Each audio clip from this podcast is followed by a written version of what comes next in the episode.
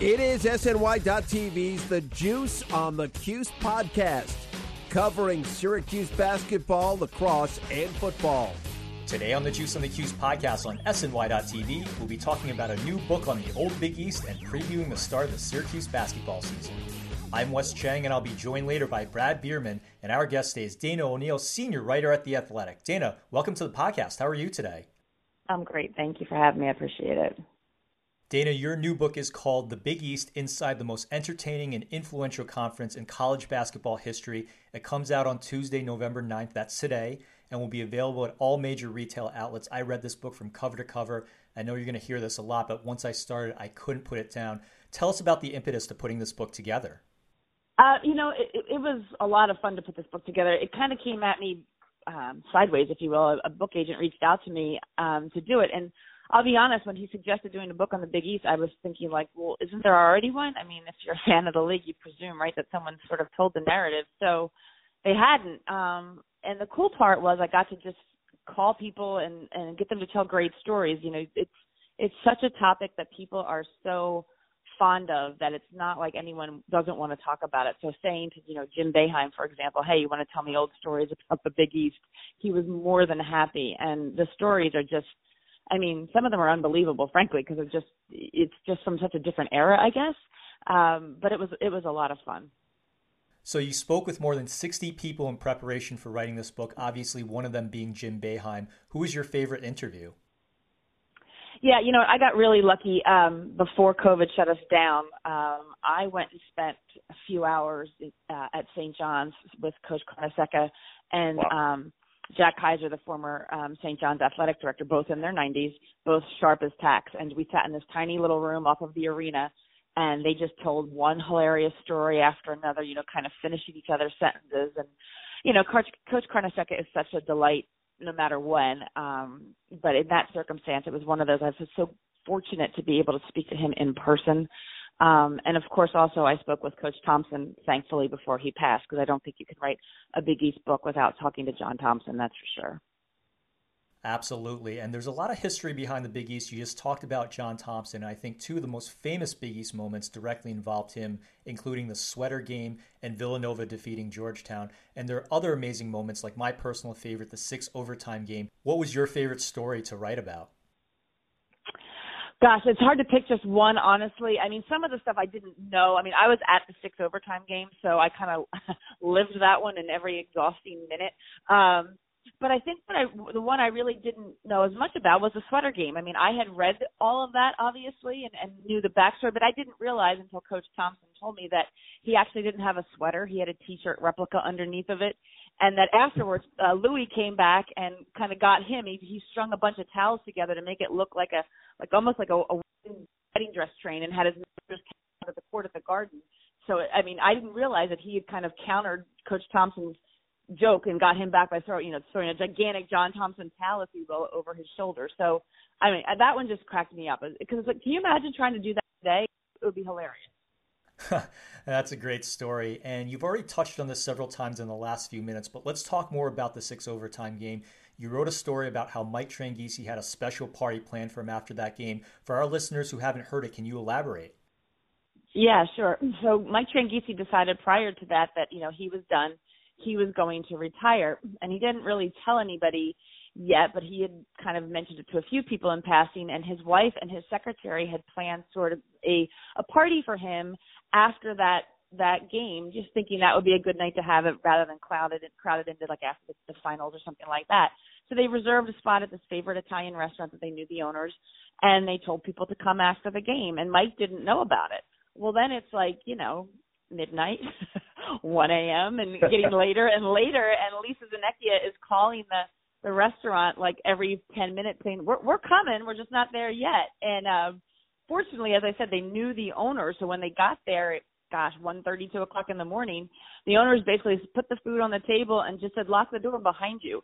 And they stayed until dawn, telling stories and kind of celebrating Mike. And it was such an amazing I don't know, ending for his career, if you will. I mean, he still obviously was at the, the tournament going through, but to have that celebration pegged to that particular game is just unbelievable. I mean, I don't know if I could have stayed awake if I was invited, but I, I just thought it was hilarious that and and, and so fitting because it was such an epic, epic game. Dana, I know this may be a sacrilegious topic, but I have to ask you an ACC question. How do you see Syracuse doing in the upcoming season? Yeah, I mean, it's, and it's it's okay. It's not sacrilegious. I cover them all. It's all good. Uh, yeah. So here's the thing. I mean, the ACC in my mind this year is as wide open as it's been in a lot of years. I mean, it's really, you know, I think Duke is going to be interesting. I think you know Virginia might be, get interesting. Virginia Tech could be good. Carolina, you know, we'll see how they do under Hubert Davis. So I think there's a lot of wiggle room, and I'm just, you know, anxious to see where Syracuse slides in.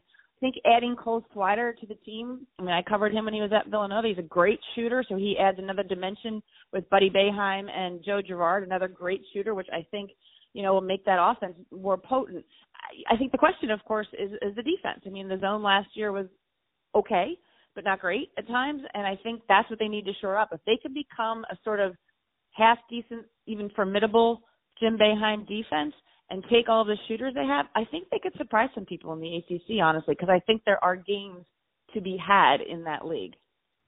Dana, thank you so much for coming on the program. Again, Dana O'Neil from The Athletic. Her book is The Big East Inside the Most Entertaining and Influential Conference in College Basketball History, coming out today, November 9. If you're a college basketball fan, a Syracuse fan, or just a fan of great books, this is a must read. Dana, thank you so much for your time. Enjoy the start of the college basketball season, and we'll speak with you soon. Thank you.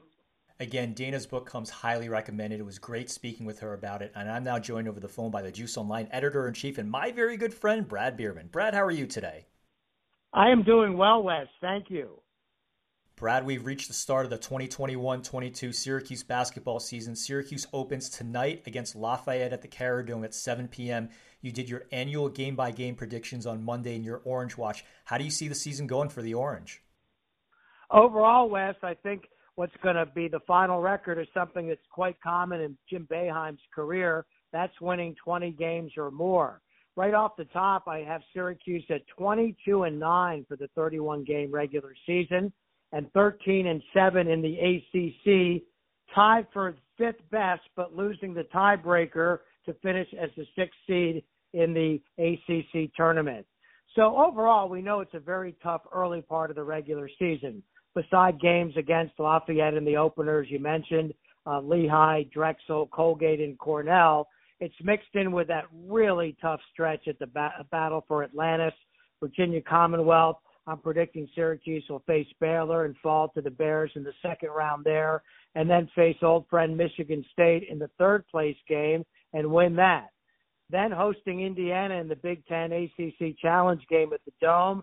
And I kind of always joke that after the 1987 national championship game, Syracuse isn't going to lose to Indiana ever again. And they're 5 and 0 in games against the Hoosiers since then. And I think they'll make it 6 and 0, beating them in the ACC Big Ten Challenge. And then facing Villanova in a neutral court game at Madison Square Garden, falling there. And then the other non conference game at Georgetown. And you know, I, I pick a win there in the game at DC. And about Georgetown, you know, just love the fact that Syracuse and Georgetown still maintain this rivalry, even since Syracuse has moved on to the ACC. So in conference play, I, again see Orange going Orange going 13 and seven, uh, which you know in this season would be you know really good because it's top heavy with Duke, North Carolina, Florida State, Louisville, and Virginia, and Virginia Tech and and I see Syracuse competing with those teams uh, near the top, but finishing just above the middle of the pack. So overall, uh, a 20 win season plus, making the NCAA tournament, and I figure at this point for the NCAA, it's just so many teams in the mix. Somewhere about you know maybe being the seventh seed or falling into that eight nine seed bracket, which uh, means you have to play the number one seed in a regional in round two. But again, a successful season for Syracuse winning 20 games plus, and being in the top half of the ACC. And Brad, we had Dana O'Neil on the podcast earlier talking about the old Big East. You covered Syracuse from the late 70s until today. You were there at the formation and disintegration of the conference. Are there any stories that would supplement what Dana has already written? First of all, Wes, it was a great book. It, it certainly brought back many, many memories, and Dana did a great job in finding some behind the scenes stories uh, including you know, the Dome Ranger. And I've been a close personal friend of Dennis Brogans for almost 40 years. So to see how uh, Dana interacted with Dennis, the Dome Ranger, and his memories of how the Dome Ranger started and uh, how he entertained the crowd in the Carrier Dome for so many seasons, how he was an antagonist to the Georgetown Hoyas and specifically head coach John Thompson Jr.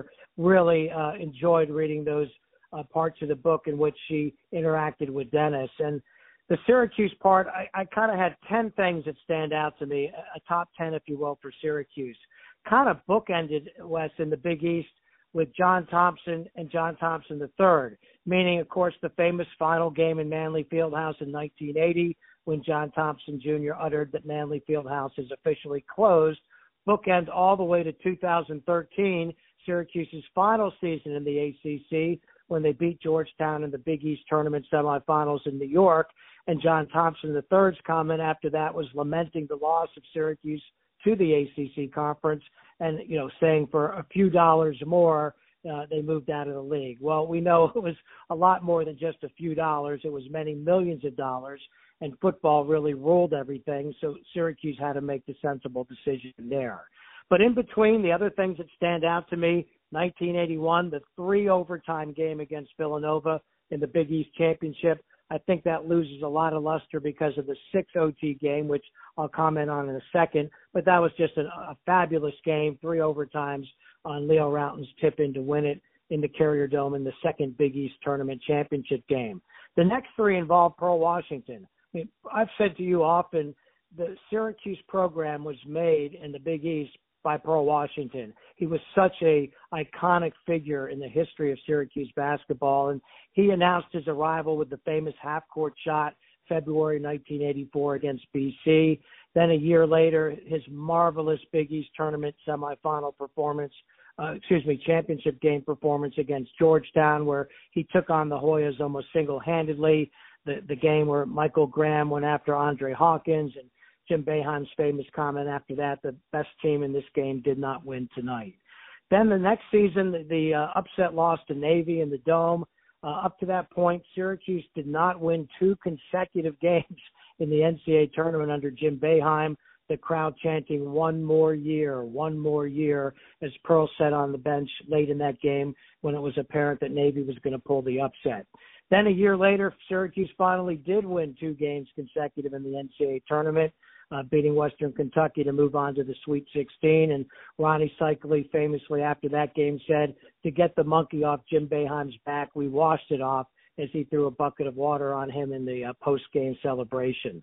Then in 1996, the Cuse is in the house out of nowhere, uh, making the Final Four and going all the way to the championship game, led by John Wallace, falling to Kentucky.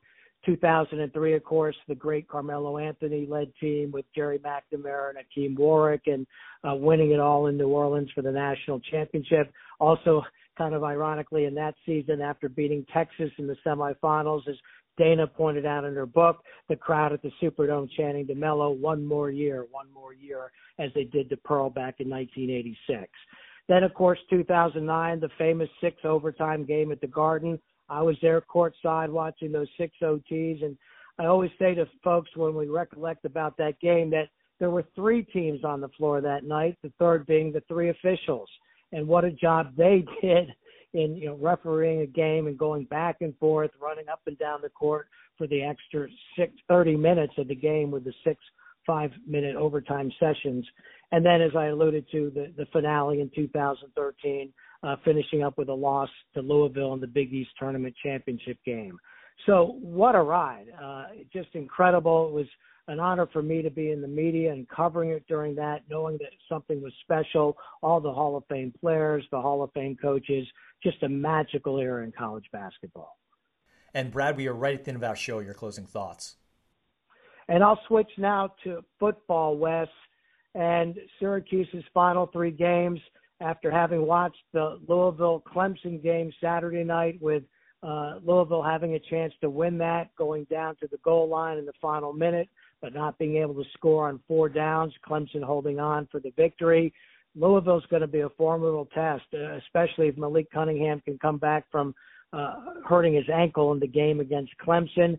He's done so much damage against Syracuse in the last two years in games played there. Had a 51 yard touchdown run against the Tigers in the loss. It's really going to be a tough one to win on the road. But I have faith in this Syracuse team this year, and I think that this game is going to come right down to the fourth quarter. Uh, the team having a week off is certainly beneficial, and really right there for Syracuse to have a shot to win game number six uh, with a couple to go and become bowl eligible in this next game against Louisville coming up on Saturday. Brad, my closing thoughts are on Buddy Boeheim. He's coming off an incredible NCAA tournament run, and the country has noticed he's been named a preseason All American, a preseason All ACC first team selection, and now he's also on the National Association of Basketball Coaches watch list for Division One Player of the Year. There are only 20 players on that list, showing how many expect Buddy Buckets to be well on his way to another standout season. That's it for us for Brad Bierman. This is Wes Cheng reminding you that 100% of people who give 110% don't understand math. You've been listening to the Juice on the Cuse podcast on SNY.TV, and we'll see you next time. This has been the Juice on the Cuse podcast, part of the SNY.TV audio network.